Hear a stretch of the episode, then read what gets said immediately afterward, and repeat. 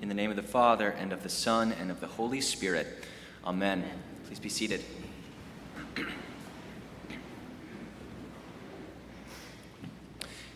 How would you define the word faith? I mean, the word has uh, religious origins and undertones, but it's ubiquitous in the world. People talk about their faith in humanity or something that requires a leap of faith.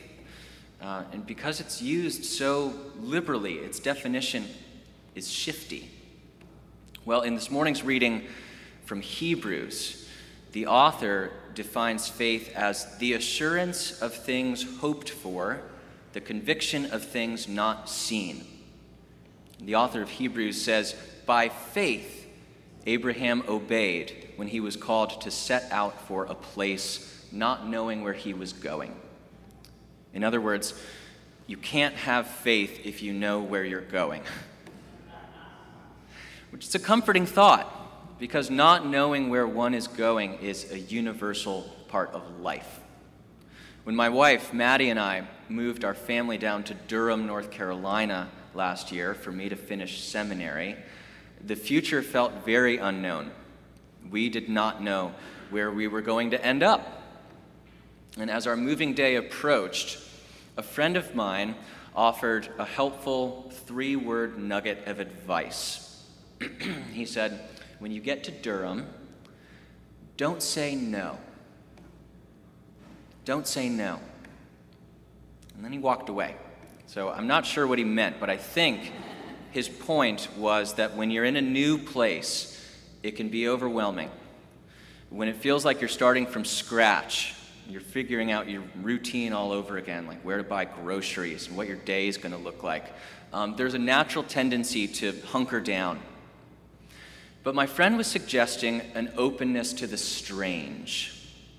And as our family settled into Durham, which, by the way, it's not like we were moving to Mongolia. Durham is very similar to Charlottesville, it turns out. But as we settled in, we took his advice literally we decided not to turn down any social invitations. And so, as we would schlep our kids out of the car for another dinner party or a cookout, Maddie and I would share a glance that basically communicated, well, here goes nothing. Because that's all we had at that given moment a gracious dinner invitation from a stranger and a mustard seed of faith. And what happened? Well, we met a lot of strange people. we decided to come back to Charlottesville. no, what actually happened was that we made deep friendships, people we hope to know for the rest of our lives. One of us, one of them just visited us this weekend, and we couldn't see that going forward, but we can see it in the rear view. And we still are so grateful for our time there. But our experience is nothing unique. Think about your own life for a second. Where do you not know where you are going? It could be geographic, could be tied to a new relationship, or the end of a relationship, or a diagnosis, or a loss. Uh, anything that is ushering in newness in your life, wherever you feel like you're on the edge of the unknown, what would it take for you to not say no so to speak? Well, if you understand human nature at all, you know the honest answer is that it would take a miracle. The word no is deeply embedded into the human psyche. It's often the first word we learn as children. Our culture, it prizes it as the noble alternative to being a yes man. It's like the worst thing you could be these days is a yes man. You and I say no all the time, whether it's out of fear or fatigue or resentment. And of course, there, there are plenty of reasons to say no to things. But at least to me, a life generally lived out of no it feels like a sad one. Whereas a life marked by yes can feel like a working definition of faith. I mean, it doesn't even have to be a resounding, confident yes, even when it's done reluctantly. Simply not saying no wedges a foot in a door that would otherwise stay closed. That's an unsettling place. Saying no comes at little cost, whereas saying yes could cost you everything you have. There's a movie that came out last year called Yes Day with Jennifer Garner, where for 24 hours the parents of a family agree to say yes to whatever their kids suggest. Everything from the gutbuster challenge at the ice cream parlor to going through a car wash with the windows down. Chances are your kids, if they're young, they will love this movie and you will hate this movie. But if you watch it, you'll see that saying yes to each other brings this family much closer together than they were before. Think of the people in your life who symbolize the word yes. For me, I think of my high school youth leader. Kids of all ages, boys in particular, and any kid who had a hard time falling in line would flock to this man because he let them be ridiculous. He let them be who they actually were. And while everyone else in their life, parents, teachers, uh, even their own internal voice, would constantly say no, he would say yes. Who represents yes in your own life? Who's your yes man? Whoever it is, I bet that person has a deep, abiding faith. And the faith of Abraham that we read about in Hebrews is no different. Hebrews says, By faith, Abraham obeyed when he was called. By faith, he stayed for a time in the land he had been promised. By faith, he received power of procreation even though he was too old and Sarah herself was barren. There's a reason why Abraham is known as the father of our faith. When Abraham was 99 and childless, God shows him the night sky and promises that he will have as many descendants as the stars. And how does the father of our faith respond to that? Well, he doesn't say no, but it's not exactly a resounding, confident yes. The, the book of Genesis says Abraham fell face down. He laughed and said to himself, Will a son be born to a man a hundred years old? And his wife Sarah is no different. It says, Sarah laughed to herself, saying, After I have grown old and my husband is old, shall I be fruitful? And they laugh, but the joke is completely lost on God. He's too genuine for their cynicism. There's actually a funny exchange in Genesis where it says, The Lord said to Abraham, Why did Sarah laugh? Is anything too wonderful for the Lord? And then Sarah actually denies it and says, I didn't laugh. Like, I, I just choked taking a sip of water. And God says, Yes, you did laugh. It's always awkward when you have to explain why something is funny, especially when that person is God.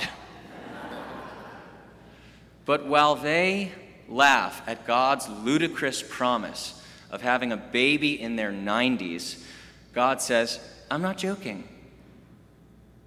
What's so funny? And one chapter later, Isaac is born. Isaac, whose name means he will laugh. Only then, after her son is born, Sarah's own laughter turns sincere. She says, God has brought laughter for me. Everyone who hears will laugh with me. Who would have ever said to Abraham that Sarah would nurse children? yet I have borne him a son in his old age. And so, laughter in this story is the, the appropriate response because what has happened is absurd. The letter to the Romans says Abraham's body was as good as dead, and Sarah's womb was also dead. In other words, God says, from a double dead scenario, I'm going to bring life. What else can you do but laugh? It was funny then, and it's funny now. Faith, you see, is a double laughter. There are two laughters of faith. The first is the laughter of human impossibility, that Abraham and Sarah looked at themselves and laughed. And the second is the laughter of surprise, when God makes the impossible come true. Faith laughs at itself and says, I can't. And it laughs with joy in response to God and says, He can. Faith says no to me, and faith says yes to God. And of course, we are only open to the absurd when all other alternatives are exhausted. The birthplace of the Christian faith is at the grave of our faith in everything else in ourselves, in humanity. Faith only happens when you have nothing to lose, when you are 99 and are told you are going to have a baby. What's your own version right now? What in your life feels too wonderful for God? Is it to be reconciled with someone with whom you haven't talked for years? Is it finding a spouse? Is it falling back in love with your current spouse? I mean, whatever it is, know that God's promise is always that which is humanly impossible. From a camel going through the eye of a needle, to God's temple being torn down and raised three days later, in other words, God's specialty is your futility. It may feel like a joke or something that is just too good to be true, but nothing is too wonderful for God. And the truth, the hard truth of this story today, is that neither Abraham or Sarah lived to see the complete fulfillment of God's promise. They were called to a promised land but they died as wandering nomads. They were promised innumerable offspring, but they just had one son together. In the end, there was little they could do but hope and trust that God would be faithful somewhere down the line. Dying before God's promise to them was completely fulfilled. It may have seemed like their faith was in vain or that they didn't have enough faith. It may have seemed like they should have just said no to God at the start. And this is how we often respond to God. Jesus' death on the cross was the world's emphatic no to God. But the God we are dealing with is a God that defeated death, where death is not the end, and He is a God that will not take no for an answer. There are very few times when Jesus ever said no to someone, and there was never a time when he simply walked away from a person in need. His yes was given to everyone, particularly those who were well acquainted with hearing no. Jesus was the divine yes to the no of the world.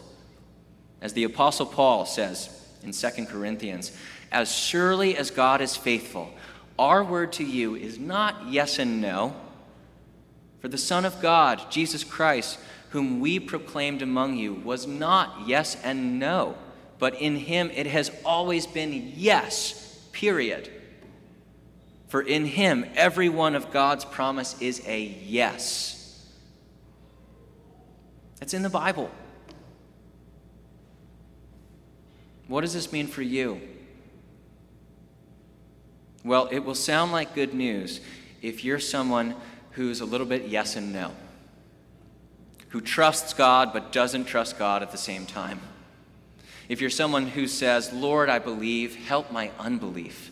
If you're someone who cannot help but just laugh at the promise that nothing is too wonderful for God. Faith, you see, is not something that we generate but a gift that we just receive from God. Faith is not identical with piety. It is simply surrendering your control to God when you do not know where you are going. What is faith but one's hesitant surrender to God's insane promise? One could even say that the entire Christian life is nothing but a strange, bumbling adventure after a person simply says yes to Jesus. But before you even think of saying yes, know that He first has said yes to you. Amen.